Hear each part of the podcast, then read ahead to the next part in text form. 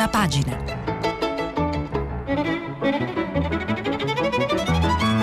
Questa settimana i giornali sono letti e commentati da Gianni Riotta, editorialista dei quotidiani La Repubblica e La Stampa.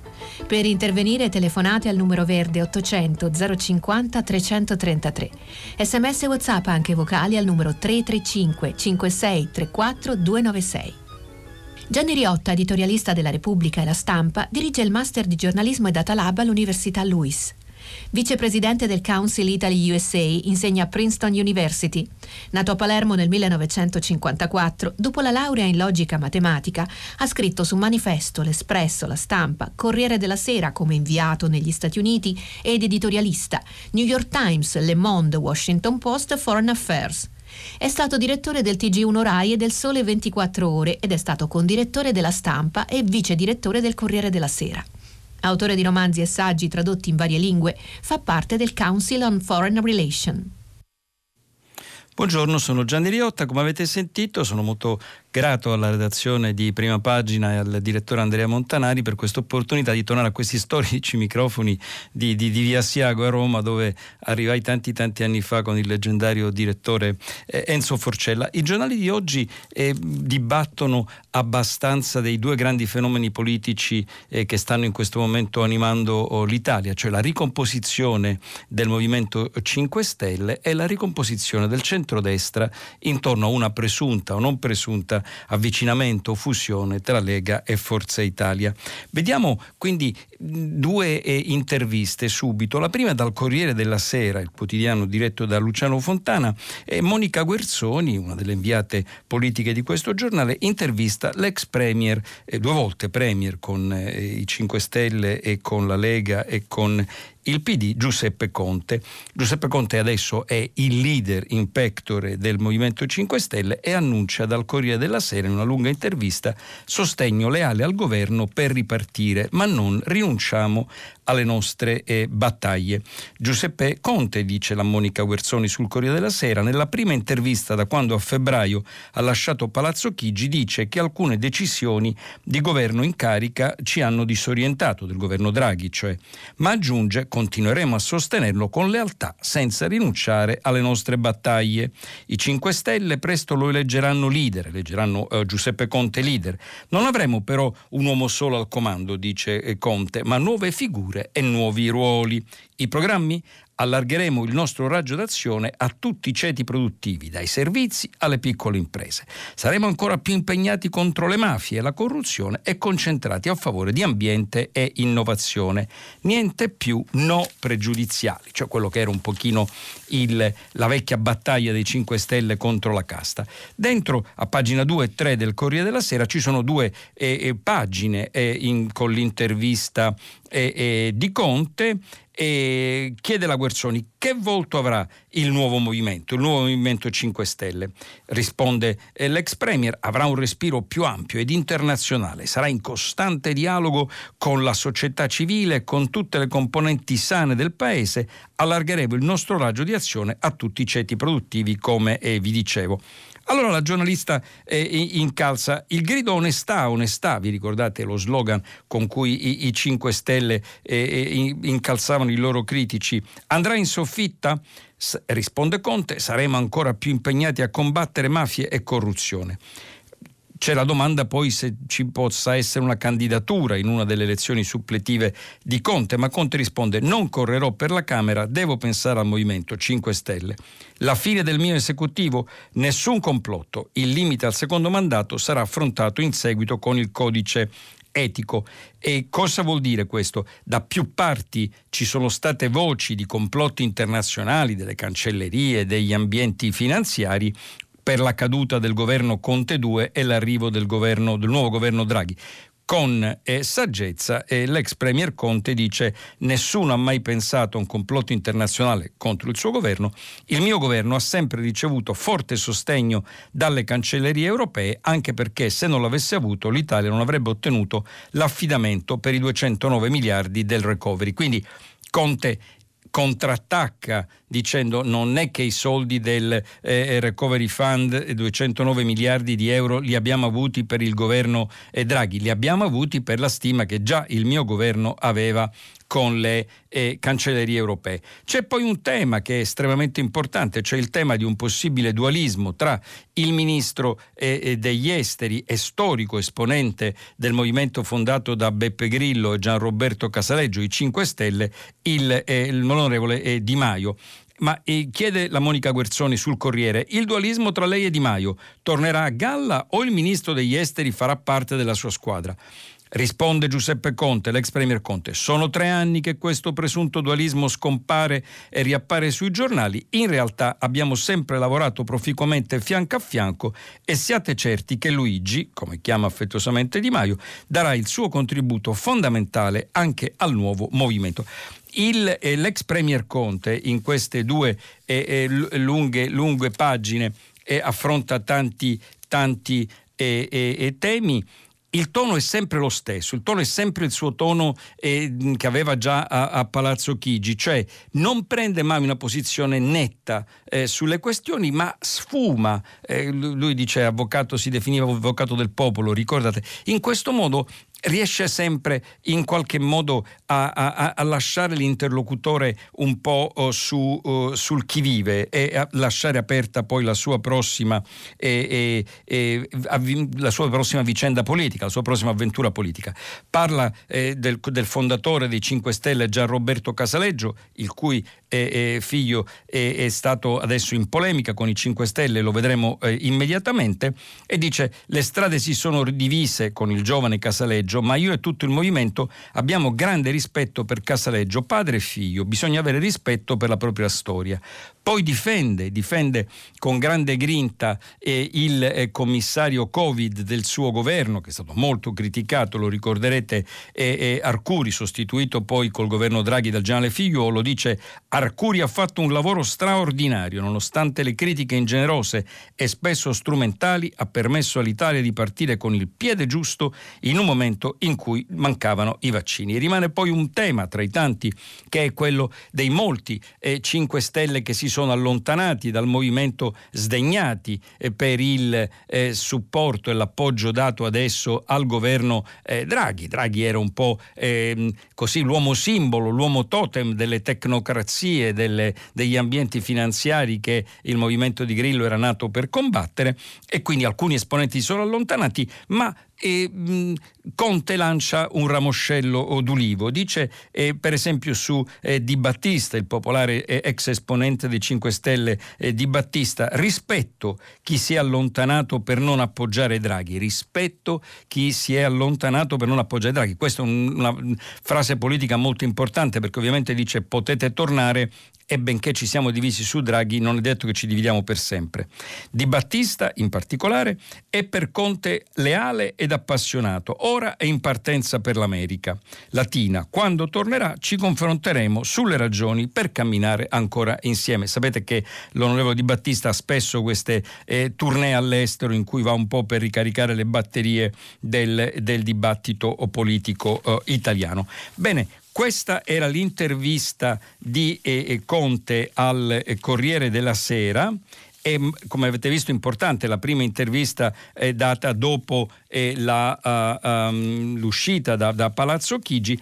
Fa eco a questa intervista, fa controcanto a questa intervista dalla stampa, un'intervista di Andrea Malaguti, vice direttore eh, del quotidiano eh, diretto da, uh, da, Massimo Giannini, eh, che intervista proprio eh, Davide Casaleggio, cioè il figliuolo del eh, fondatore con Grillo eh, Gian Roberto di 5 Stelle, Gian Roberto Casaleggio, che è entrato, lo ricorderete, in polemica con i 5 Stelle perché lui, Casaleggio, detiene il server Rousseau da cui passano tutte le informazioni e, e, a proposito del movimento, dove il movimento votava, in questo server il movimento votava eh, sulla propria eh, cosiddetta democrazia di base, adesso c'è stata una battaglia giudiziaria e mh, mm, si sono poi divisi, ma vediamo cosa dice l'intervista di Andrea Malaguti. Casaleggio è l'addio al Movimento 5 Stelle, violate le regole, basta così. Intervista al figlio del fondatore, anche Conte Premier, grazie al mio movimento. Rousseau che è il nome della piattaforma social eh, dei, dei, dei 5 Stelle, anzi possiamo dire a questo punto la ex piattaforma social dei 5 Stelle, resta spazio laico per tutti. E mio padre, Gian Roberto Casaleggio, se ne sarebbe andato prima di me.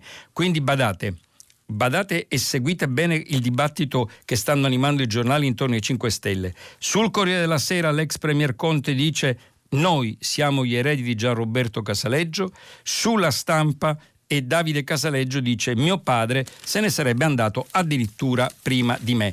Anche l'intervista e, e del, e di, di, Davide Casaleggio ad Andrea Malaguti sulla stampa è abbastanza lunga, ve la eh, sintetizzo eh, velocemente. Davide Casaleggio, abbiamo dato a migliaia di sconosciuti l'opportunità di rivestire ruoli prestigiosi ed impensabili. Questo è successo anche con l'avvocato del popolo, cioè Conte. Ora si vuole attribuire questa possibilità a persone ben definite.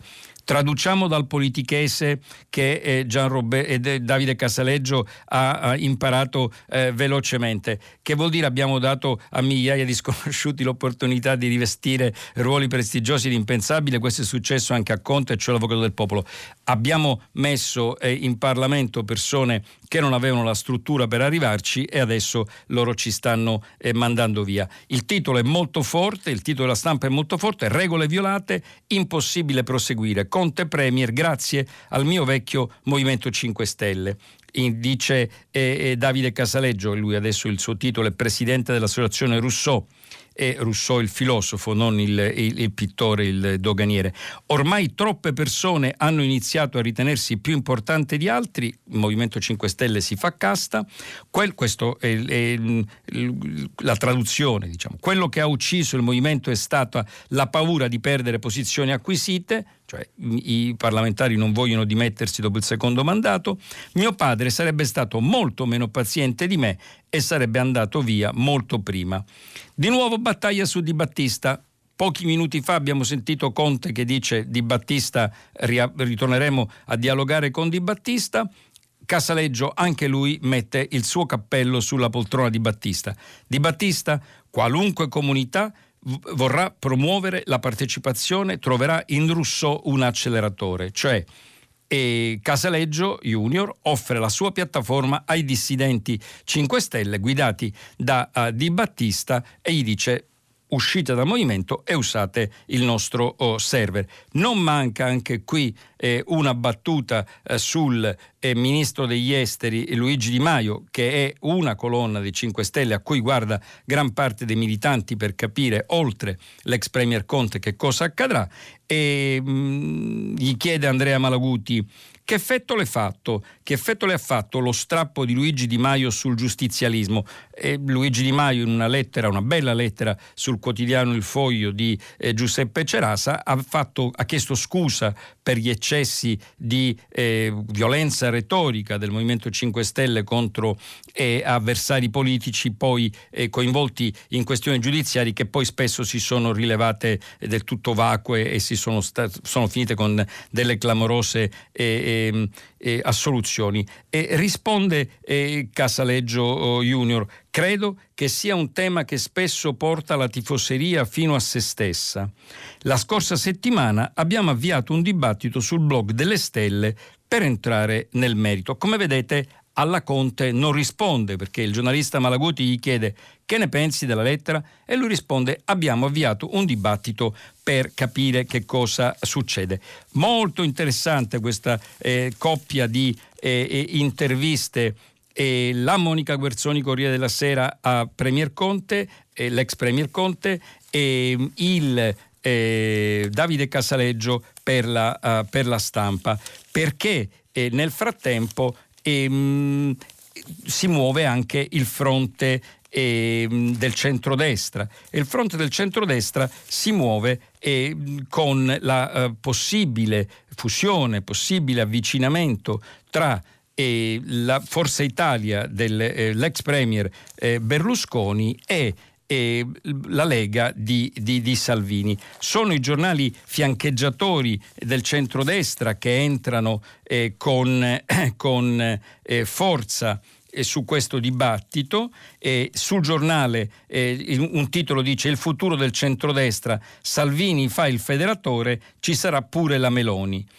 Sabrina Cottone e Massimiliano Scafi e scrivono basta con il capitano, il capitano sarebbe eh, l'ala, diciamo, la, la maschera dura del, del, leader della Lega Matteo Salvini, adesso è l'ora di sfoderare un profilo istituzionale, ma nessuna scalata ostile a Forza Italia, saremo utili a Draghi e oggi Salvini incontra il Premier per spiegare i suoi progetti. È in programma oggi un incontro tra il leader della Lega Matteo Salvini e il Premier e, Draghi. Berlusconi elogia l'unità del centrodestra ma avverte deve essere coinvolto pure eh, Fratelli d'Italia, cioè la Giorgia Meloni parte il coordinamento tra i gruppi parlamentari distinti. Quindi il giornale, come vedete, è molto eh, eh, ottimista e anche libero, anche libero è molto ottimista su questa intesa al centrodestra con un titolo a tutta pagina che dice L'asse Lega Forza Italia spaventa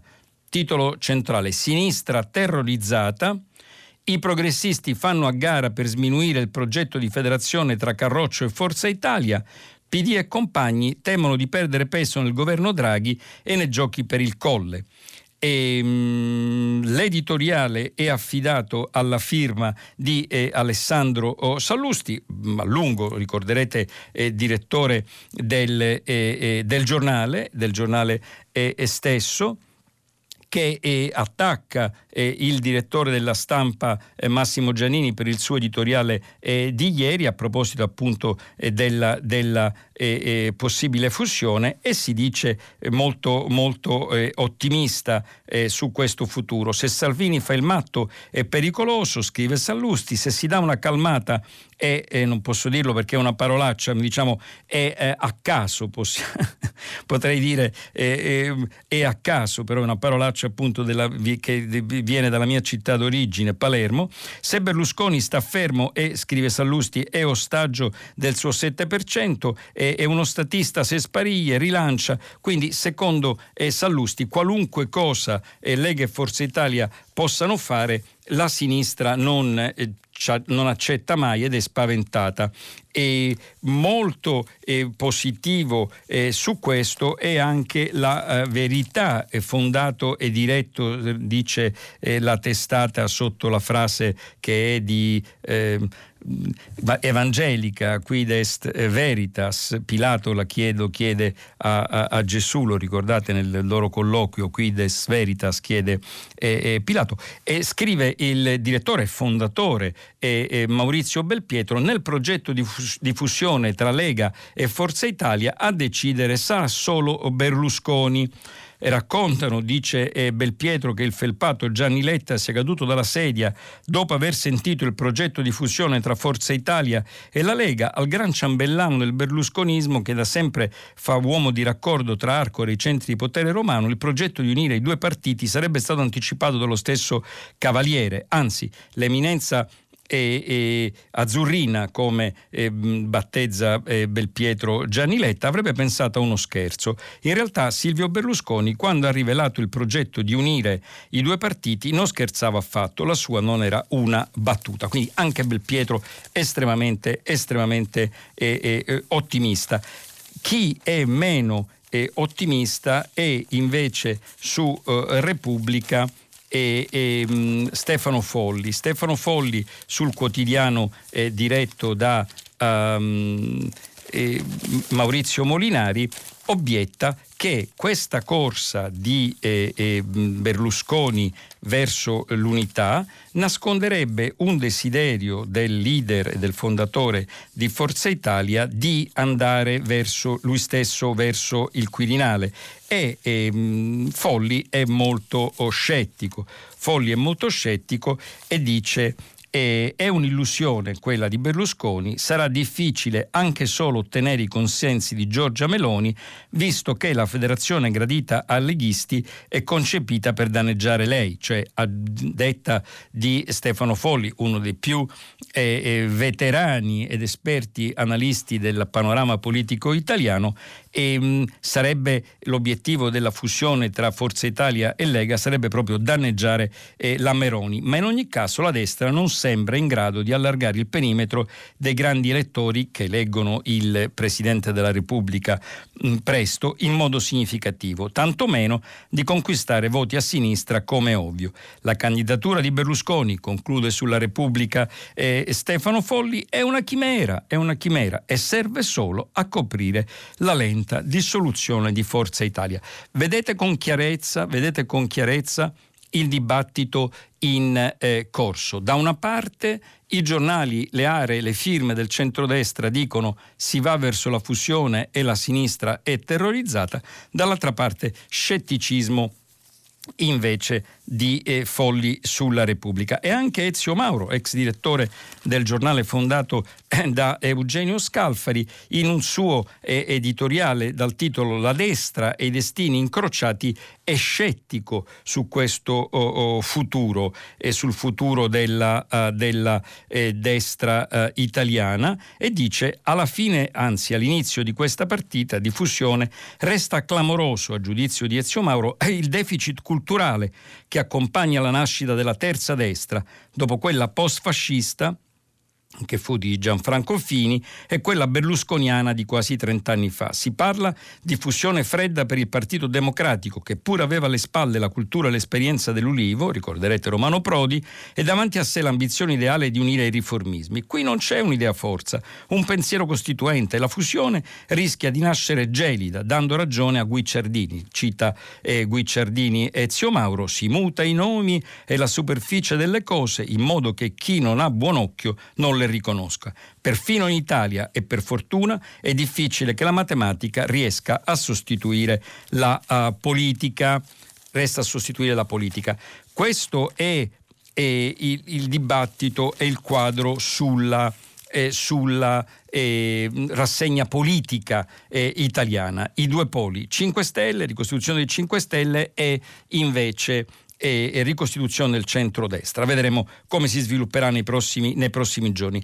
Andiamo su qualche eh, altro tema di quelli che affollano una giornata che non ha grandi notizie e quindi lascia liberi i giornali di svariare dove vogliono. L'apertura di Repubblica è la lotta al Covid, il turismo esce dal virus e annuncia la grande ripartenza del turismo, metà degli italiani ha, ha prenotato. Da questo punto di vista ci sono tutti i giornali, le hanno pagine che annunciano come cambierà la nostra vita, coprifuoco a mezzanotte, pressing per tornare a ballare, torneremo tutti a ballare, io sarò certamente tra i primi. Da oggi, sono un vecchio ballerino, da oggi si allunga l'orario nei locali e nei ristoranti, sette regioni in zona bianca, il 21 ci sarà liberi tutti, domani incontro al Ministero per riaprire le discoteche. La cosa che è, è, è interessante, anche se e, mh, non tutti i giornali eh, la, la, riportano con grande evidenza, è, devo dire, davvero veloce ormai l'avvio della campagna vaccinale, lo svolgimento della campagna vaccinale, perché e parliamo adesso di, di, cifre molto importanti, fino a, 600, a 600.000. Andiamo ad altre testate, abbiamo ancora eh, eh una uh, ventina di minuti prima del, eh, del, del, nostro poi colloquio del filo diretto. Andiamo al eh, Fatto Quotidiano, il giornale diretto da eh, Marco Travaglio. E, mh, mm, L'apertura dice nuovo capo dei 5 Stelle, dopo 100 giorni di affasia al governo, il referente è lui. Conte, prime sfide a Draghi, licenziamenti, Green e Anac. Il fatto, come sapete, è eh, ormai da tempo vicino e sostenitore dell'ex premier eh, Giuseppe Conte e quindi nella battaglia che abbiamo visto per collocare, per collocare il eh, eh movimento entra eh, in sostegno del, del, del, futuro politico del, del, Premier Conte, ma mentre Conte presenta al Corriere della Sera nell'intervista alla Monica Guerzoni si presenta in doppio petto, in, eh, molto istituzionale, nel, sul fatto prevale invece l'accento movimentista. Ci sono quattro firme del fatto, un poker di firme del fatto, Padellaro, Spinelli, Ranieri e, e, e Scanzi, che danno la l'agenda al nuovo leader dei 5 Stelle Conte. Interessante. E, Padellaro, ex giornalista del Corriere della Sera e dell'Unità, dice che secondo a suo giudizio per Conte, Conte deve rianimare la collettività in coma e amnistia per gli espulsi, cioè deve riammettere gli espulsi del 5 Stelle. Ne abbiamo parlato eh, già nell'intervista al Corriere. Conte ha dato un ramoscello d'ulivo ai, ai, a quelli che sono usciti dal Movimento 5 Stelle. Barbara Spinelli, già eurodeputata, eh, per molti anni firma della stampa e, e, e della Repubblica e dice non perdere tempo a scusarsi anche se si resta al governo e mette, cosa che le è capitata spesso nei, in questi anni di, di lavoro, e mette in guardia contro l'ortodossia ordoliberale, l'ortodossia ordoliberale che da Berlino eh, ci vorrebbe riportare alla, all'austerità. Un'altra delle firme del, del, del fatto, la eh, scrittrice Daniela Renieri, dà invece delle, non dei temi eh, politici, ma dei temi sociali per la ripartenza di Conte, occupazione, ambiente, salute, dia un motivo agli elettori per votare, cioè incita Daniela Renieri Conte a sveglia, non contare solo sul passato, ma guarda anche ai temi nuovi dove puoi recuperare voti tra gli astensionisti. Infine, Infine eh, Andrea Scanzi. Andrea Scanzi eh, suggerisce a Conte per miracolo superano ancora il 15% i 5 Stelle, solo Conte può eh, salvarli. Quindi la battaglia intorno al futuro dei 5 Stelle è molto molto molto eh, vivace, interviene anche dentro in un articolo sul, eh, all'interno del, del Fatto Quotidiano Veronica Gentili, conduttrice anche televisiva che parla il falco che sussurra Draghi e Donald Trump, il giornale senza Twitter cerca di vedere un po' quelle che sono le vicinanze, le vicinanze politiche che ci sono tra Draghi e la politica eh, internazionale, tra Draghi e la politica internazionale.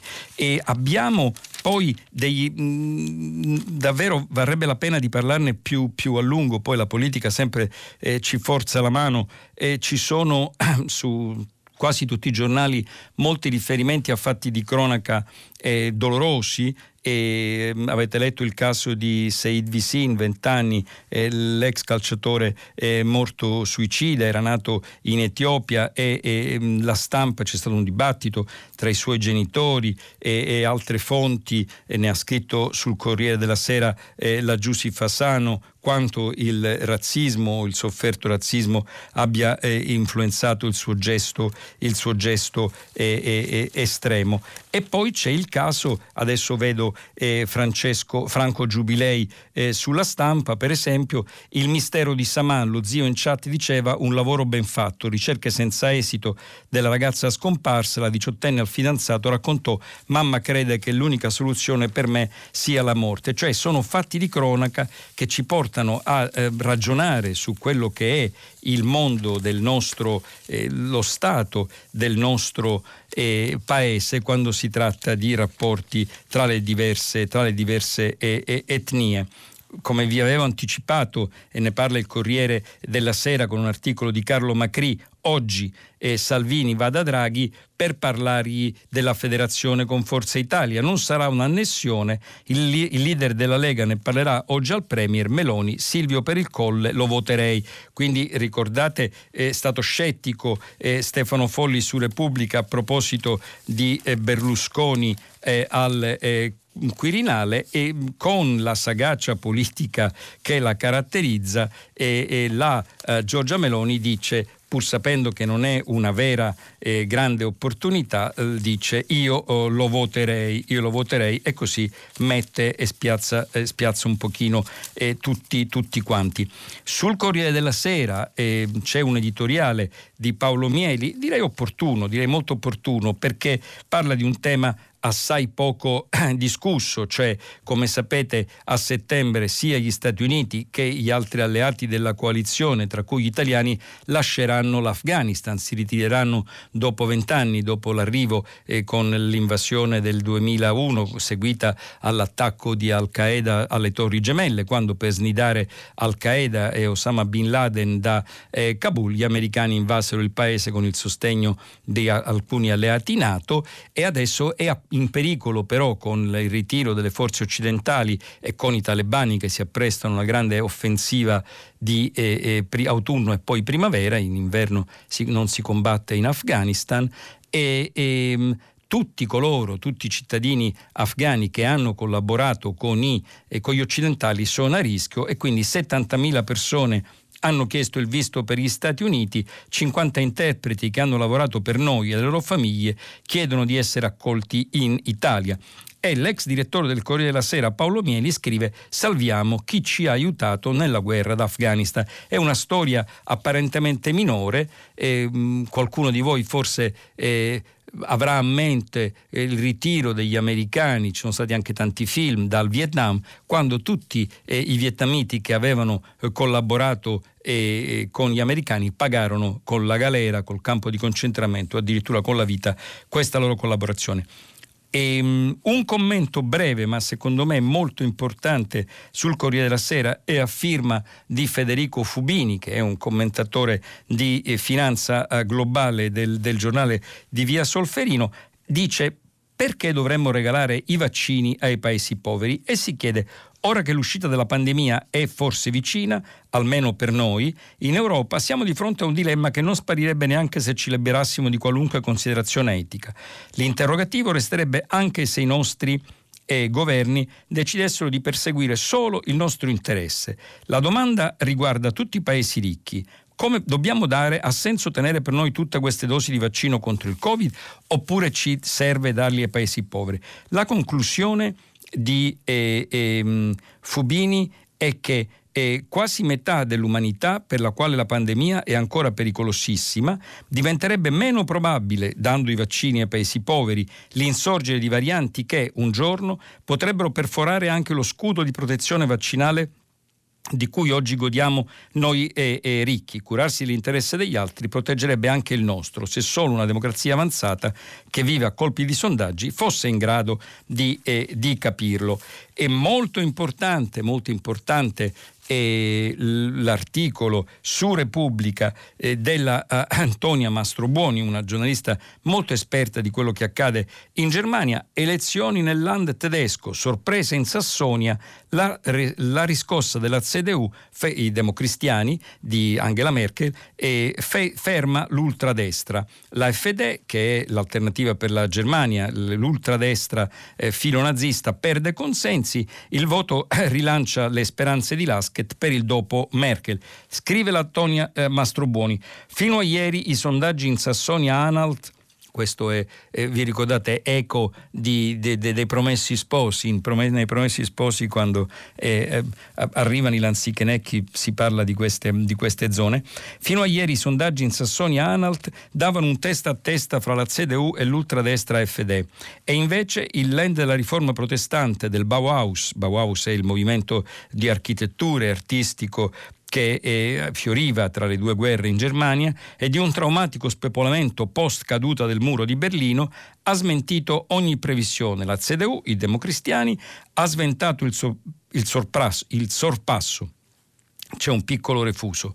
Il sorpasso dell'ultradestra FD è schizzata al 35,9%, AFD è scesa al 22,7%, la Link, la sinistra, al 10,9%, la SPD, i gloriosi socialdemocratici tedeschi, la SPD è all'8,3% perché nell'ex vecchio est non hanno mai brillato, i Verdi, scrive appunto Mastro Buoni, da sempre deboli ad est al 6,5%. Perché questo è importante? Perché eh, ci sono eh, eh, elezioni in arrivo in Germania, che decideranno il futuro del paese dopo la cancelliera Merkel, e a lungo i sondaggi hanno sostenuto che le, i verdi della nuova leader verde, Annalena Baerbock, avrebbero e potuto vincere per la prima volta le elezioni sostituendo dopo tanti anni il governo eh, a base ad asse democristiana, magari anche con eh, alleati eh, via via mh, di altri partiti, inclusi i socialdemocratici. Le ultime settimane di sondaggi e il voto in Sassonia-Anhalt invece sembrano non dare non dare eh, grande peso e sembrano reincoraggiare la ripresa di e dei, dei democristiani.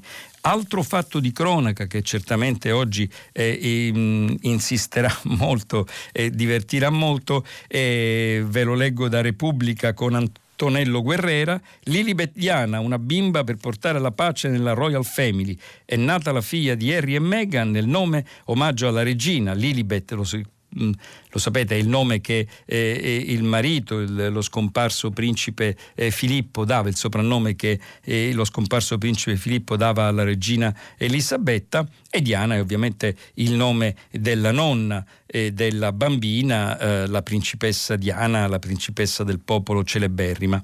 Nel nome omaggio alla regina Lady Di, da mesi i rapporti sono tesi tra la giovane coppia di Harry e Meghan Markle, hanno litigato, sono andati a vivere in, a vivere in, in California, ma adesso Buckingham Palace dice uh, felicissimi, anche, anche e, e, il Corriere della Sera ha un articolo dedicato a questo tema, mentre una minore, una minore eh, polemica riguarda eh, eh, Bella Ciao. Ora, davvero quando uno apre la mazzetta dei giornali e, e, impara tante cose, dovete leggere i giornali, dobbiamo leggere i giornali, dobbiamo diffondere i giornali, anche perché i giornali ci riportano sempre allo stupore del mondo, no? allo stupore del mondo. C'è qualcosa eh, di bello eh, in Italia ed è Bella Ciao. Io per il mio lavoro ho sempre girato per il mondo e, e Bella Ciao è stata cantata eh, ovunque ci sono dei popoli oppressi, è stata cantata dai ragazzi di Hong Kong, è stata cantata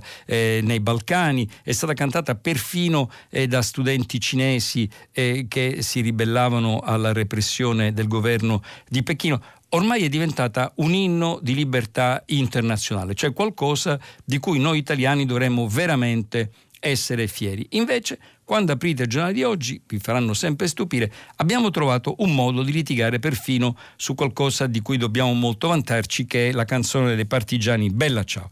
C'è infatti la proposta di un deputato democratico Gian Mario Frago, Fragomeli, Fragomeli e di 47 anni, scrive Concetto Vecchio eh, su Repubblica, sottoscritto da Partito Democratico, Italia Viva, Movimento 5 Stelle e l'EU, depositato alla Camera il 21 aprile scorso, Natale di Roma, e ora dovrà iniziare il consueto iter. Chiede che eh, quello che chiede questo è che venga anche cantata eh, il 25 aprile, dopo l'inno di Mameli, anche eh, Bella uh, Ciao eh, alla proposta di eh, Fragomeli subito reagisce eh, la destra, Ignazio La Russa dice eh, no, è la canzone eh, eh, dei partigiani comunisti, e Vecchio dice che non è vero e, e comincia un dibattito tipicamente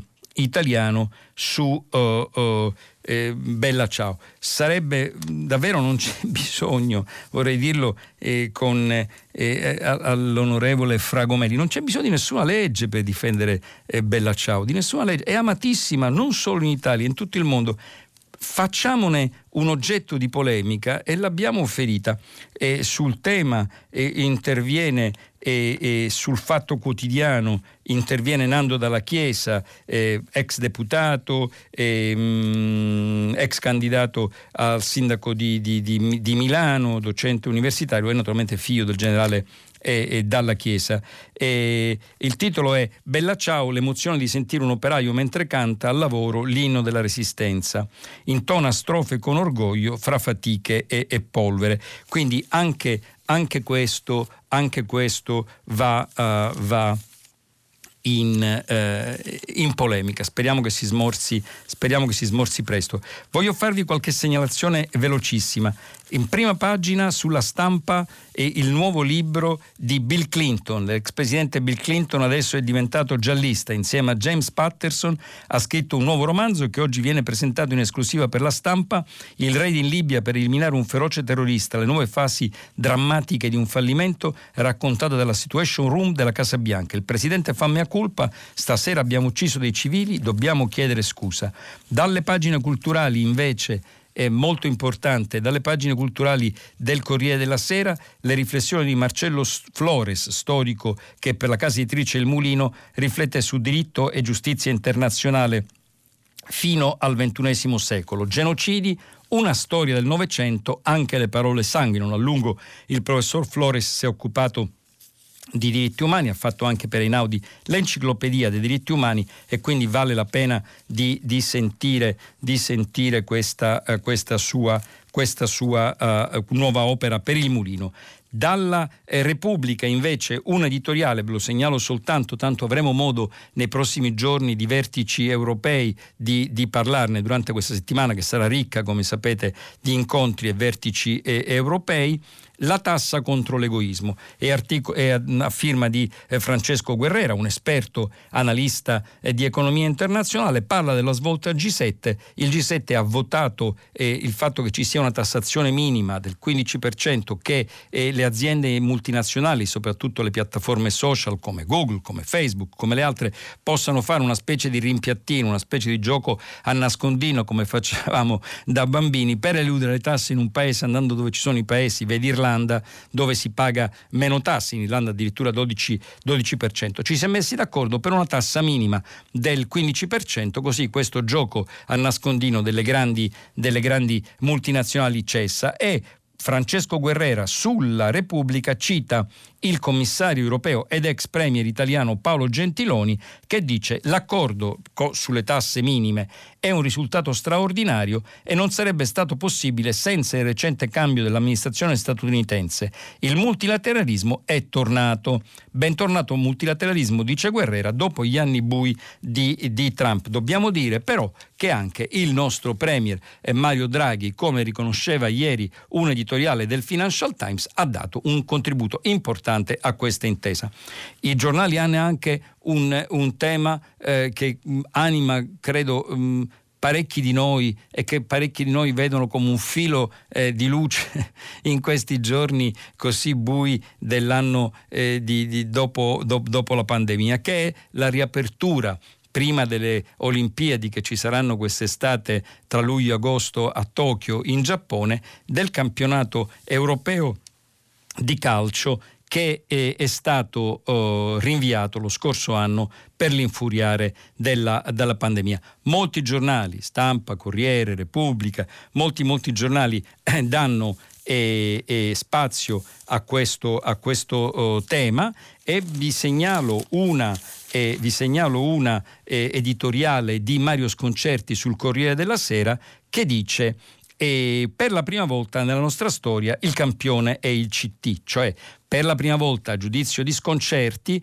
non è eh, l'asso della squadra, Riva, Rivera, Paolo Rossi, eh, il, il, vero asse, ma è il, l'allenatore Roberto Mancini. Il messaggero ha una sua notizia d'apertura importante, il piano del tesoro sul fisco, debiti cancellati dopo cinque anni, flop di riscossioni, allo studio nuove regole per concentrare gli sforzi nei recuperi, ancora inevasi circa mille miliardi tra multe, imposte e contributi non pagati. Questa non è una vera e propria evasione fiscale, questa di cui ci parla oggi il messaggero, è più una resistenza passiva al fisco, cioè tiri la palla delle, del, visto che parlavamo di calcio prima, tiri la palla delle imposte che dovresti pagare sempre più a fondo e poi alla fine eh, non ti fanno più pagare. Io guardo verso la regia per capire quanto tempo ho, se posso chiudere, chiudo allora con domani il giornale diretto da uh, uh, Stefano Feltri, lo guardo sempre online ma oggi lo guardo di carta, che apre con un'inchiesta su Il lato oscuro di Amazon Prime. Il servizio che offre l'illusione della consegna gratuita in realtà fa pagare i costi a venditori e consumatori. Inchiesta del domani. E credo che ho finito questa prima parte. Grazie. Gianni Riotta, editorialista dei quotidiani La Repubblica e La Stampa, ha terminato la lettura dei giornali di oggi. Per intervenire chiamate il numero verde 800 050 333. Sms e WhatsApp anche vocali al numero 335 5634 296. Si apre adesso il filo diretto di prima pagina. Per intervenire e porre domande a Gianni Riotta, editorialista dei quotidiani La Repubblica e La Stampa, chiamate il numero verde 800 050 333. Sms e WhatsApp anche vocali al numero 335 5634 296. La trasmissione si può ascoltare, riascoltare e scaricare in podcast sul sito di Radio 3 e sull'applicazione RaiPlay Radio. Buongiorno, sentiamo allora il primo messaggio, il primo intervento. Buongiorno. Io, noi la sentiamo, prego. C'è qualche problema con il nostro ascoltatore? Cose che capitano con i telefonini, vediamo se ce n'è un altro che può arrivare magari. Pronto? Vediamo. Pronto?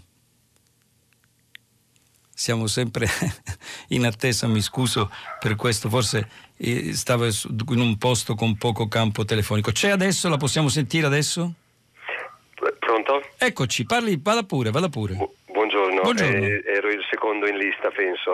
Vada, eh, vada grazie. secondo. Eh, sono Roberto, chiamo da Fano e io volevo intervenire su un piccolo avvenimento, ma che secondo me avrebbe una grande importanza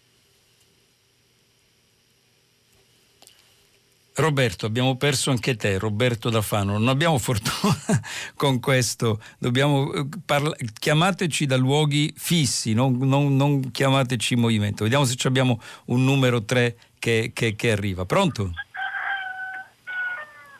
Pronto? Sì, pronto? È stato annunciato da un canto del gallo, quindi eh, adesso la possiamo sentire. La sentiamo benissimo, abbiamo Perfetto, sentito anche il gallo. Stefano, il... Stefano Bortoli da Lucca, buona settimana. Buongiorno Stefano. Senta, le volevo chiedere questo, Nel, nell'arco politico ci sono, ci sono questi, questi, consorzi eh, tra partiti che si mettono insieme per, per cercare di poter governare. Ora sulla sinistra, su, sull'asse centro-sinistra, PD 5 Stelle, insomma abbiamo, abbiamo visto que, che po- quello che stanno a fare e quel poco o tanto, vabbè, non, non, non sta a me giudicare. Questo questo consorzio che sta per nascere a destra eh, a me fa un po' più paura, volevo, volevo sapere il suo il concetto, la, la, sua idea, perché vedo ehm, abbastanza scaltrezza, vedo all'interno di questi gruppi dei faccendieri e soprattutto secondo me nella base di questo consorzio di destra c'è parecchio estremismo e, e, io sarei meno tranquillo eh, in un governo di, di centrodestra a, a, dove la Meloni ha un, ha un peso politico molto forte. Grazie Stefano, grazie, mi pare che abbia fatto ben chiaro il suo punto. Apprezziamo anche molto i canti del gallo che si sono sentiti in, nel background del suo, del suo, intervento, quindi c'è ancora davvero eh, eh, un'Italia così del, dove si sente cantare i galli. E Stefano, e mm, molti a sinistra, io penso che lei eh, mm, sia un ascoltatore eh, che, di, di, che mh, mm, crede nel, da quello che sento dalle, dalle, cose che ci ha detto nel centro-sinistra, eh, condividono le sue paure, no? condividono le paure di, di estremismi, di, di, di qualche eh, lobby che possa insistere sul, sul centrodestra e ho letto anche dei, dei commenti che eh, corroboravano la sua tesi. Però mi permetta di dirle una cosa, e, e, e, um, Stefano, proprio da, da, da, persona che per tutta la vita è, è, certamente è, è, cresciuta e si è formata nel fronte eh, progressista, nel fronte di sinistra. E Oggi tutti i sondaggi ci dicono che una larga maggioranza di italiani, e questo è vero da anni, anni, anni, anni, anni, milita eh, nel, e vota per i partiti del centrodestra, per la Lega, per Fratelli d'Italia, per eh, Forza Italia, eh, per i movimenti ad essi annessi. Allora la sinistra deve avviare con urgenza una riflessione non moralistica sul perché dalla eh, fine della Prima Repubblica, dal debutto di Forza Italia con Berlusconi nel 1994, milioni e milioni di italiani continuano a scegliere alle elezioni il centrodestra. È un fatto puramente di estremismo? Certo, alcuni sono estremismi. È un fatto solamente di razzismo? Certo, alcuni sono razzisti. È un fatto solo di affarismo? Certo, alcuni sono affaristi però non tutti lo sono razzisti, non tutti sono estremisti, non tutti sono affaristi e la sinistra dovrebbe trovare sul fisco, sull'emigrazione, sull'ordine pubblico, sull'economia, sulla ripresa, dei modi per interloquire con questi elettori, con questi ceti, pensi al nord e al sud, quanti votano al centrodestra, che invece sono ceti che potrebbero interloquire con la sinistra. La sinistra ci ha provato con Romano Prodi, ci ha provato con Matteo Renzi, ci sta provando ora con Enrico Letta, però ancora non è riuscito un modo per parlare a questi ceti del, del, del, del centrodestra. Ma se la sinistra si isola, se la sinistra si illude di poter governare il paese da sola con eh, i 5 Stelle, resterà presto all'opposizione perché, come abbiamo visto dai sondaggi, i numeri non ci sono. Quindi il suo tema esiste, però chiama anche a un cambiamento di pelle per la sinistra. Vediamo se siamo più fortunati adesso col collegamento. Grazie Stefano, vediamo se siamo più fortunati adesso eh, con i prossimi collegamenti pronto? Pronto, buongiorno, eh, sono Roberto Dafano che era saltato poco fa. Roberto, ma dove diavolo ti eri cacciato? Tu... In casa. vai, vai, cambia casa Roberto, dimmi tutto. Buongiorno, eh, io volevo intervenire su quello che è successo sabato scorso a Roma, eh, il, una campagna a cui hanno aderito più di 200 associazioni ha presentato un ricorso eh, contro lo Stato italiano per eh, diciamo così, eh, un'inazione, cioè una, una scarsa attività eh, in positivo eh, rispetto ai cambiamenti climatici. La campagna si chiamava Giudizio Universale e fa seguito a quello che è successo in altri stati dove sono state emesse delle, tra, delle sentenze tra virgolette storiche, eh, parlo della Corte Costituzionale tedesca che in aprile ha bocciato la prima legge tedesca per la protezione del clima che è molto più avanzata dei provvedimenti che finora sono stati presi in Italia, ma che pure la Corte Costituzionale tedesca ha bocciato perché eh, limita la libertà delle giovani generazioni.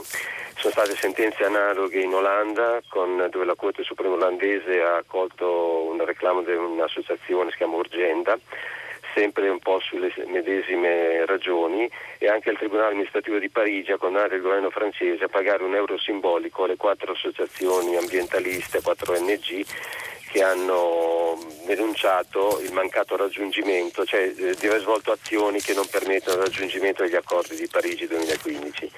In Italia non c'erano stati casi finora, eh, quello di sabato è, l'inizio di una prima causa contro lo Stato italiano e quello che mi viene da commentare è che mi sembra molto triste che la giustizia eh, si debba sostituire alla politica, Bene, sia costretta io... a sostituirsi alla politica. La, la, la ringrazio. giustizia dovrebbe occuparsi di quello che è già successo, diciamo, no? per vedere se era nell'ordine della legge o meno Invece si sta si Grazie, Roberto. del nostro futuro a cui la politica non sta minimamente pensando, mentre già il problema del clima è già tra noi. Io concludo dicendo che ieri abbiamo fatto un'escursione con la nostra associazione. Io, io ti ringrazio Roberto, di... ma voglio lasciare spazio anche agli altri ascoltatori. Hai fatto il tuo punto eh, con estrema chiarezza. Io non ero eh, cosciente di queste iniziative delle 200 eh, associazioni eh, per la difesa del clima, l'iniziativa giudiziaria che hanno preso. credo che non ci sia, eh, Roberto, eh, tema più importante, c'è un articolo oggi sempre un po' scettico su questi temi sul foglio che non ero riuscito a leggere prima del fondatore del foglio Giuliano Ferrara che per anni ha fatto, ricorderai, una campagna di scetticismo sul, sul eh, eh, eh, di riscaldamento del, de, del clima. E tu hai ragione, in Italia non siamo mai riusciti, né le forze politiche, né i giornalisti, né gli intellettuali, siamo mai riusciti a porre il tema del cambiamento climatico eh, al centro dell'attenzione politica ed è una delle ragioni, per esempio, per cui non c'è mai stato un partito verde eh, forte come quello in Germania e in Italia. Mm, ha avuto vari leader, ma alla fine sono sempre stati quasi sempre leader abbastanza riciclati da altri movimenti e non è mai riuscito davvero a imporre un tema uh, preciso. C'è scarsa attenzione in Italia su questi temi. Sta cambiando però, Roberto, sta cambiando. Giorno, qualche giorno fa tutti i giornali, nel giorno dell'ambiente, eh, il Corriere della Sera addirittura è uscito stampato su carta uh, verde e tutti gli altri giornali hanno fatto grande eh, sfoggio di impegno su questo, su questo tema e nel eh, governo Draghi ci sono parecchi ministri che hanno una uh, riconosciuta sensibilità. Penso per esempio al ministro Enrico Giovannini che da anni si batte anche quando non era a Palazzo Chigi, a Palazzo Chigi scusami, anche quando non era al governo si batte, quando non frequentava Palazzo Chigi si batte per la crescita sostenibile e per aziende verdi, ma anche il ministro eh, Roberto Cingolani ha una lunga storia di persona che si appassionata di tecnologia, di robotica, intelligenza artificiale, però vede tutta questa nuova eco- e- e- tecnologia al servizio, al servizio, dell'ambiente. Quindi grazie Roberto Dafano per il tuo eh, eh, eh, intervento. Seguiremo ancora questa vicenda e certamente eh, senza le facili ironie che sono state fatte veramente con malagrazia, per esempio quando la Greta Thunberg eh, ha debuttato sul panorama internazionale, terremo il, l'ambiente al centro delle nostre riflessioni anche questa settimana. Abbiamo ancora un intervento, vediamo? Pronto? Buongiorno, buongiorno. Eh, sono Gabriella da Noventa Vicentina. Buongiorno Gabriella. Eh, Buongiorno, intanto ringrazio la RAI per questa trasmissione e volevo stamattina sentendo la sua lettura quando ha parlato della proposta di, eh, di Bella Ciao come canzone della resistenza e così molto criticata, mi è tornato in mente un ricordo del 1982. Eravamo in campeggio in Jugoslavia e fra ragazzini italiani di 8-10 anni, ragazzini olandesi, ragazzini jugoslavi e si faceva amicizia, si mangiava assieme la sera e, e poi si condividevano le canzoni tipiche delle, che loro conoscevano e i nostri figli cantarono Bella Ciao. Qualche anno fa noi siamo rimasti in contatto poi con eh, gli olandesi poi fa sono tornati in Italia, una sera riunione di amici in pizzeria, ci sono anche loro e dicono ma cantateci Bella Ciao. È sceso un imbarazzo incredibile perché cioè, ormai Bella Ciao non è più la canzone che si cantava quando andavamo al campo scuola, qua. no, è diventata qualcosa di che poi non ha niente a che fare con la resistenza comunista perché eh, ha una storia sua bella ciao, quindi eh, ma io a questo punto ho detto eh no, la cantiamo e l'abbiamo cantata. Devo dire che non c'erano molte persone, era un giovedì, non c'erano molte persone in pizzeria, però eh, abbiamo, abbiamo, eravamo una ventina e abbiamo fatto un bel coro di Bella Ciao. Brava, ieri, brava Gabriella. Ieri, un'ultima cosa, Prego. ieri mattina era un banchetto dell'Ampi e è arrivata una signora e fa ma qua dovreste cantare Bella Ciao. Beh, il sindaco di Noventa non permette che si canti Bella Ciao il giorno del 25 aprile. Quindi, quindi credo che sia più che necessario, io da persona di centro-sinistra dico fa parte della nostra storia, ma non perché sia un'identità, ma è una canzone che ci dovrebbe legare tutti. Grazie. Grazie Gabriela. Ti, ti fermo, ti, scusami, ti fermo qui solo per lasciare spazio alle altre ascoltatrici e agli altri ascoltatori. Sono d'accordo con te, hai fatto bene a cantare e, e, sono d'accordo con te col messaggio che Bella Ciao non è una canzone che divide, ma è una canzone che unisce. Questo lo dico anche dai messaggi, perché voi non lo sapete, ma ricevo anche messaggi in, in, in diretta su un mega uh, schermo. Messaggio arrivato alle 8.06 e 19 di Max di Max e a quanto capisco, scrive Max, lei ci ha detto che dobbiamo essere orgogliosi di una canzone di lotta e poi ha parlato però della, della, del Bella Ciao e invece eh, non ha dato spazio alle questioni del G7 della tassa che rischia di mettere in ginocchio le classi medie in tutto l'Occidente. Mi verrebbe da dire a Max, come si dice a Roma, a Max.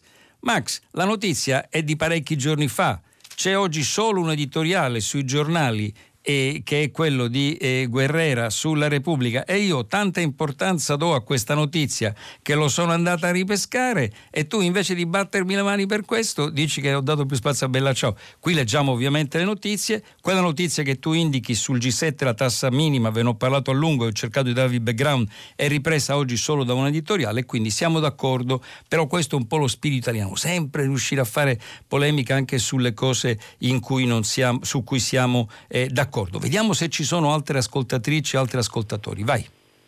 Pronto? Prego. Eh, sono Iva dalla provincia da Udine. Buongiorno Iva. Senta, allora io sono, faccio parte di quella schiera di orfani di un partito ambientalista che in Italia non c'è.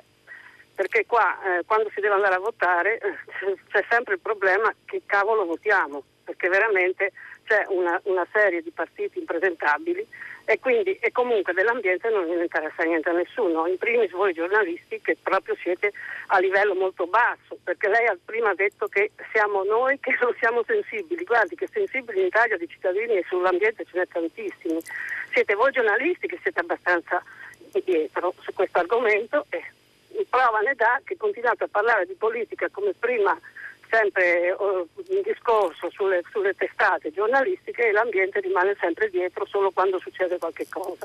Ecco, vorrei, che, vorrei fare una richiesta, diciamo così, accurata a tutte le associazioni ambientalisti, a Tozzi, Mercalli, a Petrini, tutti questi personaggi in gamba che abbiamo in Italia che mettano su un partito ambientalista che secondo me prenderebbe un sacco di voti. Ecco, invece che stare lì a parlare sempre di centrodestra e centrosinistra che ormai sono un rimasuglio, un mescolamento di cose che in più un'altra cosa che vorrei dire è che possiamo finalmente votare chi scegliamo e non eh, diciamo così le liste fisse dai partiti. Grazie Iva, grazie Iva. Allora Iva pone un problema molto importante e, e ci sono a, a, dire, a suo dire di Iva, ascoltatrice Iva, e tante persone, tanti milioni di italiani che sarebbero pronti a votare per eh, un movimento verde, un partito verde. Invita anche eh, il mio vecchio amico Carlin Petrini, fondatore di eh, Slow Food e a lungo eh, mio collaboratore alla stampa, di intervenire e fondare lui stesso questo, eh, questo partito e accusa non a torto, non a torto i giornalisti italiani di ritardo nel riconoscere l'ambiente come tema eh, fondamentale. Iva, ha ragione che ci siamo arrivati tardi, ha ragione che alcuni non ci sono arrivati affatto, ha ragione che alcuni eh, giornalisti hanno fatto una, continuano a fare una battaglia durissima contro eh, eh, le questioni ambientali, però resta un fatto, Iva, che tanti eh, dal 1987, dalla metà degli anni 80, i Verdi provano a debuttare in Italia. Io stesso ricordo ho votato una lista verde a un certo punto, mi pare alle elezioni del 1987, che pure ebbe qualche discreto successo. Però la proposta dei Verdi non è mai riuscita a sfondare, in parte perché eh, hanno sempre usato leader riciclati, cioè hanno sempre usato leader che venivano da altre esperienze e tentavano di darsi una spolverata verde. Ne ho particolarmente uno in questo momento momento davanti agli occhi, e, e, però eh, quindi l'elettorato non c'è, l'elettorato non c'è. Io mi auguro che presto ci sia, come lei che sta sul campo più di me eh, mi, mi, induce ad auspicare, vediamo se Carlin Petrini la, la ascolta e, e, e, e, nel frattempo, prima della prossima telefonata, vi leggo qualche messaggio eh, che arriva e mh, mm, sempre eh, Napi da Genova dice eh, badate che Bella Ciao non era la canzone dei partigiani comunisti, era Fischia il vento, quella la canzone dei partigiani eh, comunisti. E mh, eh, Luigi fa una battuta che giriamo a tutte le compagnie telefoniche e anche al ministro eh, Colau che si occupa di, eh, eh adesso di, di, del nostro futuro digitale. Luigi è lapidario, dice le telefonate che saltano fanno pensare a come funziona la nostra rete telefonica nel ventunesimo secolo. Lapidario Luigi. A parte la battuta di Luigi, è vero che c'è un grave problema eh, di copertura digitale nel nostro paese c'è anche negli Stati Uniti, il presidente Biden se ne sta occupando personalmente, vaste aree rurali del eh, eh, eh, degli Stati Uniti non sono coperte dalla eh, copertura internet web ad alto campo che permette di collegarsi con le tecnologie del, del, presente e questo vale anche però per il nostro, per il nostro paese. Molti, molti, molti, molti messaggi su Bella Ciao, quasi tutti in difesa di Bella Ciao e, e qualcuno critico per eh, Berlusconi al, eh, eh al eh, Quirinale. Vediamo se arriva uh, un'altra telefonata. Pronto? Spero di resistere, Vai. diciamo. sono Massimo da Genova. Vai Massimo. Allora, eh, sul G7 invece, ecco proprio quello di cui leggeva prima, io mh, mm, volevo chiederle, mh, mm, eh, e anche per riferirmi a, a, una sua risposta alla prima ascoltatrice, no? lei stava forse parlando di questa sinistra che con vari suoi interpreti negli ultimi anni deve cercare di raccogliere anche un consenso da, da quell'elettorato di destra, no? così consolidato secondo me, da, da, che esista un maggioritario in Italia. Ecco, però questo sforzo di, eh, di andare sull'identità degli, degli elettori per cercare di portarli a sé, eh, che si sta compiendo da molto tempo non mi sembra molto produttivo.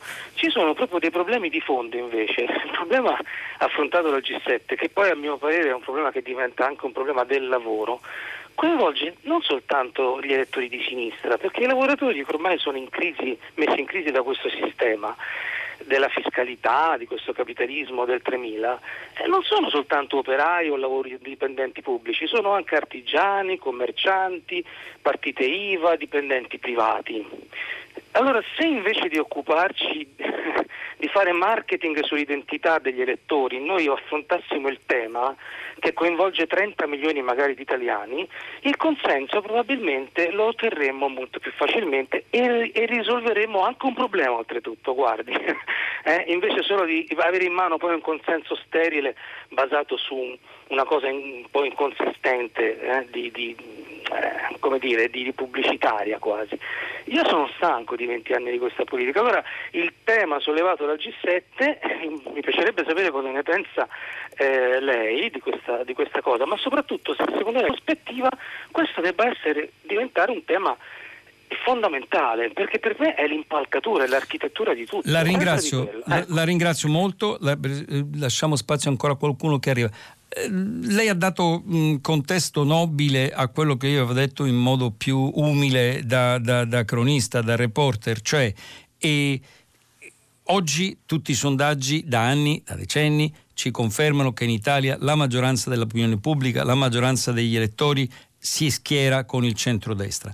Se la sinistra è riuscita a governare molto in questi anni è perché il centro è stato diviso e perché poi la sinistra ha una grande capacità eh, politica, di iniziativa politica, spesso più che il centrodestra e quindi si è affermata con i vari governi, Letta, Renzi, Gentiloni, eccetera. Però il, il cambiamento della composizione sociale del nostro paese. Penso agli studi, per esempio, del centro ADAPT di, di, di Bergamo con eh, eh, Michele Tiraboschi, che è l'erede del, de, dell'economista Marco Biaggi, ucciso dalle Brigate Rosse, con eh, Francesco Seghezzi, con Francesco Nespoli, giovani studiosi, ci dimostrano come non è che l'Italia è l'Italia degli anni 50, i borghesi, la classe operaia, i contadini, gli intellettuali, grandi masse. Oggi è molto fluido il mercato del lavoro eh, italiano, non è più a blocchi contrapposti come nel passato. Lei ha citato figure sociali eh, come gli artigiani, i commercialisti, le partite IVA, pensi tutti eh, i piccolissimi imprenditori del mondo digitale che spesso sono un ragazzo, due ragazzi, una mini start-up. E quindi la sinistra ha difficoltà, stenta a, a, a um, eh, a intervenire su queste figure sociali. Ehm, Enrico Letta ci sta provando, il nuovo segretario del Partito Democratico ci sta provando, però il sindacato non lo aiuta, certamente eh, ho sentito eh, di, di, di, recente eh, una trasmissione televisiva, il segretario della CGL eh, Landini, ancora con un'idea molto da, da vecchie masse operaie eh, contrapposte, il contratto, quindi la, la, sinistra deve evolvere fino a che non evolve non, va, non, andrà, non andrà, avanti. Eh, allora, messaggi, messaggi eh, che, eh, che, che, che, arrivano e, e mh, uh, mi critica un, uh, un ascoltatore, eh, mi critica perché ho dato del tu a, una, a, un ascoltatore dal messaggio che arrivava, mi dava lui del tu, quindi ho pensato che fosse un mio vecchio amico e quindi ho dato del tu, ma uh, certamente non era, non era eh, inteso come mancanza di, eh, di, di, di, rispetto, figuriamoci. Sentiamo se abbiamo ancora eh, un intervento. Pronto? Dottor Riotto, buongiorno. Buongiorno. Sono Renato Castiglione delle Stiviere. Buongiorno. E, buongiorno. Volevo fare due piccole osservazioni e poi fare una domanda. Le cose non sono collegate. Allora, eh, mi sembra che Di Maio si sia scusato, ma solo per la questione del sindaco di Lodi. Questa è la prima. Eh, se lei poi, scusi sto camminando, eh, se dà del Tranquillo. Eh, se dà dei fiancheggiatori ai giornali di destra, o dice che i giornali sono fiancheggiatori della destra, deve poi implica che dica anche quali sono quelli delle altre aree politiche. Questa è la seconda. Volevo dire, parlare invece del Covid, approfittando della sua grande esperienza sugli Stati Uniti. Io le dico quello che, non so se hai seguito il dibattito in Italia, quello che sta succedendo qua, almeno secondo me. Allora, da un anno e passa, quando è successa questa vicenda si parla unicamente a reti unificate di una cosa, dei vaccini. Eh, ci sono medici che sin dall'inizio avevano eh, con dati alla mano e risultati parlato di come si curava la malattia, portavano dei dati, persone che non andavano in ospedale. Ebbene, il dibattito non esiste, lei avrà forse visto che Michele Santoro ha denunciato in questi giorni, pur, pur dicendosi favorevole la vaccinazione, sì. ma non risulta che ci sia un dibattito. Io non ho visto, se non sulla rete, che eh, è l'unico ambito nel quale vengono denunciate alcune cose, però lei sa che nella Renato, le, le, le, la, la, ringrazio per, per l'intervento e è ovvio Renato, è ovvio, la, la, sentivo, insomma anche lei non mi sembra come me è, è giovanissimo, è ovvio che ci sono giornali fiancheggiatori della destra e giornali fiancheggiatori della sinistra. Basta andare in edicola, guardare eh, i titoli e non è che è una, una, scoperta. È bene che in una democrazia ci siano giornali che fiancheggiano la destra e giornali che fiancheggiano la sinistra. Questo capita in tutte le democrazie del mondo. L'altro tema eh, pensi, eh, eh, eh Renato, ho passato la giornata di ieri eh, a, a, a, lavorare a una um, ricerca che sta producendo l'Università Lewis eh, eh, di Roma in collaborazione con Harvard, l'università eh, americana, proprio sulla, sulla, informazione e disinformazione a proposito di Covid, che sarà pubblicata nei prossimi, eh, nei prossimi giorni, e quello che veniva fuori è che eh, c'è stata troppa disinformazione. E occhio quando lei dice mi informo in rete, perché la disinformazione passa proprio sulla, eh, sulla rete. E cure per eh, il Covid ci sono eh, farmaci che eh, hanno evitato la deriva, però lo, il vero stop all'epidemia, il vero stop alla pandemia è la campagna vaccinale. E c'è il caso straordinario, eh, davvero Renato, il caso straordinario, ne parleremo nei prossimi giorni, di uno di questi medici eh, guru, di questi medici che diffonde disinformazione, che aveva un, un, ambito sulla rete davvero modesto, invitato in televisione in una, in una uh, importante eh, trasmissione e poi dove è stato affrontato, hanno criticato molto le sue tesi, anche bruscamente, il giorno dopo il suo uh, campo, la sua comunità in rete si è ampliata clamorosamente perché i mass media, le televisioni, l'opinione pubblica hanno fatto eco per una presunta mal, mal presunta par condicio tra disinformazione e informazione e hanno così diffuso la disinformazione. Sentiamo ancora se abbiamo qualche altro, eh, qualche altro eh, messaggio. E io leggo, eh, un, ne leggo un paio. Scuola, anche quest'anno avremo classi da 30, 32, 31 alunni. Neanche a seguito di pandemia e finanziamenti consistenti il problema classi pollaio è stato affrontato. Restano le solite chiacchiere. Eh, Rossano Luberatore da Maratea, professore di arte in un liceo di eh, Salerno. Questa è la sua eh, posizione. E, ehm, c'è una buonissima battuta che voglio leggere del signor Antonio. Adesso non posso dire di Antonio se non mi chiedo, del signor Antonio. Da, nessu, da settimane nessuna notizia dall'India, molti italiani ne sono connessi in qualche modo. Ha ragione Antonio, quello che sta accadendo in, in, in India con l'epidemia del Covid e con la povertà e con il fungo nero che si è diffuso, altre eh, sindromi che si stanno diffondendo, è una tragedia biblica, una tragedia epocale e lei ha ragione, è un errore molto molto molto grave che eh, i, i, giornali italiani non, eh, non eh, eh, ehm, e ne parlino. E, um, Anna Maria da Oristano aveva 17 anni in Brasile nell'83 e cantavamo Bella ciao, grande emozione, ho capito il valore della resistenza. Michela da Udine, d'accordissimo, grazie Michela, sulla necessità di un partito verde e, e dell'ambiente e invece un signore che non firma ha ragione Iva, e ricordate Iva era l'ascoltatrice che voleva il partito eh, verde, ha ragione Iva e, e, mm, e, il partito verde da sempre fortemente intrecciato partiti, intralciato dai partiti di sistema Um, d'accordissimo eh, con Iva sull'ambiente, grande successo di Iva. Iva lo fondi lei il Partito Verde, lo fondi lei. Questo governo con tutti i soldi che ha a disposizione non farà niente perché la sua priorità è il PIL. Niente economia circolare, niente furore ma de, de, dell'agricoltura. Però dice Carla, Carla io non credo perché io penso che per esempio Giovannini, il ministro Giovannini sull'economia circolare è, è, è, Ehm, ci tiene moltissimo, ci tiene moltissimo. E, um, altre telefonate nei minuti che restano? Prego, sì, prego. Uh, uh, Daniela della provincia di Napoli. Buongiorno Daniela. Uh, 67 anni. Giovanissima.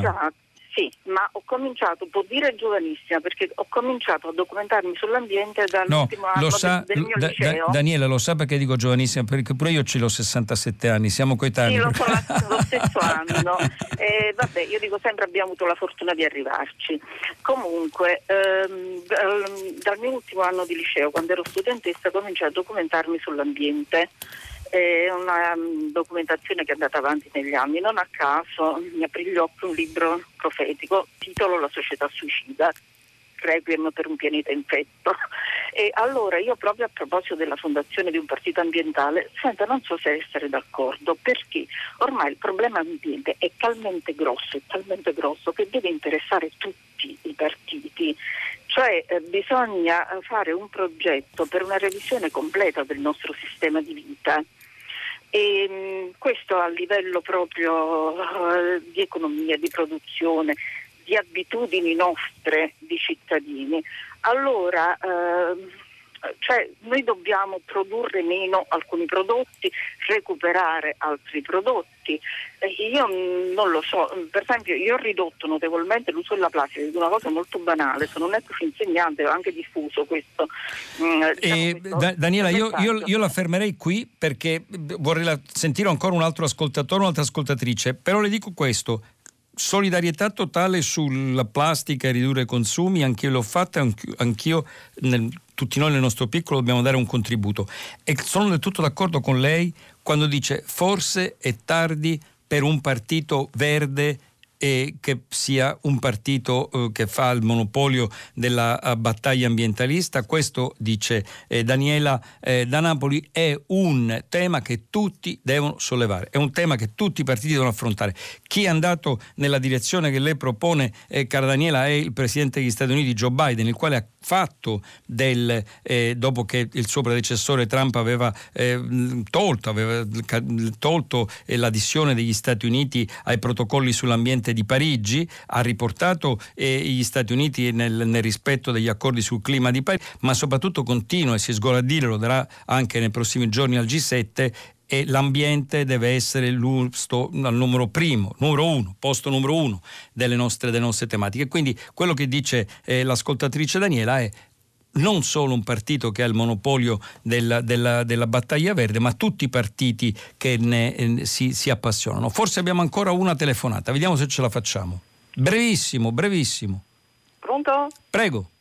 Pronto, buongiorno. buongiorno. Mi, chiamo, mi chiamo Grazia e chiamo da Verona.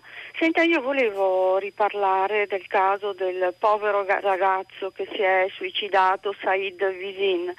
Lei crede che non ci sia un nesso fra assenza eh, di politiche giovanili da parte dello Stato con questo caso penosissimo di suicidio e per politiche giovanili mi riferisco concretamente alla possibilità di centri di aggregazione nei vari quartieri, centri dove i ragazzi sia africani di religione musulmana, ortodossi, si possono incontrare con i nostri, dove possono fare anche un lavoro di socializzazione, di ascolto di generi musicali, di, eh, come posso dire, di tematiche proprio legate anche all'ambiente con laboratori concreti. Grazie. Ecco, Grazie, mi... la ringrazio perché appunto siamo davvero in chiusura, ha fatto un punto molto molto importante, grazie eh, da Verona.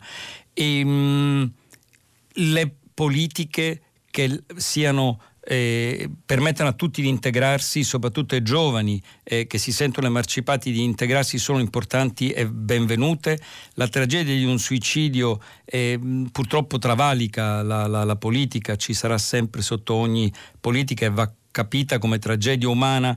Ho sentito spesso dire il padre ha detto, il padre non ha detto, spesso purtroppo come sappiamo i familiari sono le ultime persone a capire quello che è un gesto come tutti noi che abbiamo perduto persone care per, per eh, il suicidio sappiamo. Io mi devo fermare qui, dopo il giornale radio eh, Silvia eh, Bencivelli scusatemi, conduce pagina 3 a seguire le novità musicali di primo movimento e alle 10 come sempre tutta la città ne parla approfondirà un tema posto da voi ascoltatori. Questa trasmissione prima pagina con me Gianni Riotta la potete riascoltare sul sito di eh, Radio 3 ed è tutto per oggi.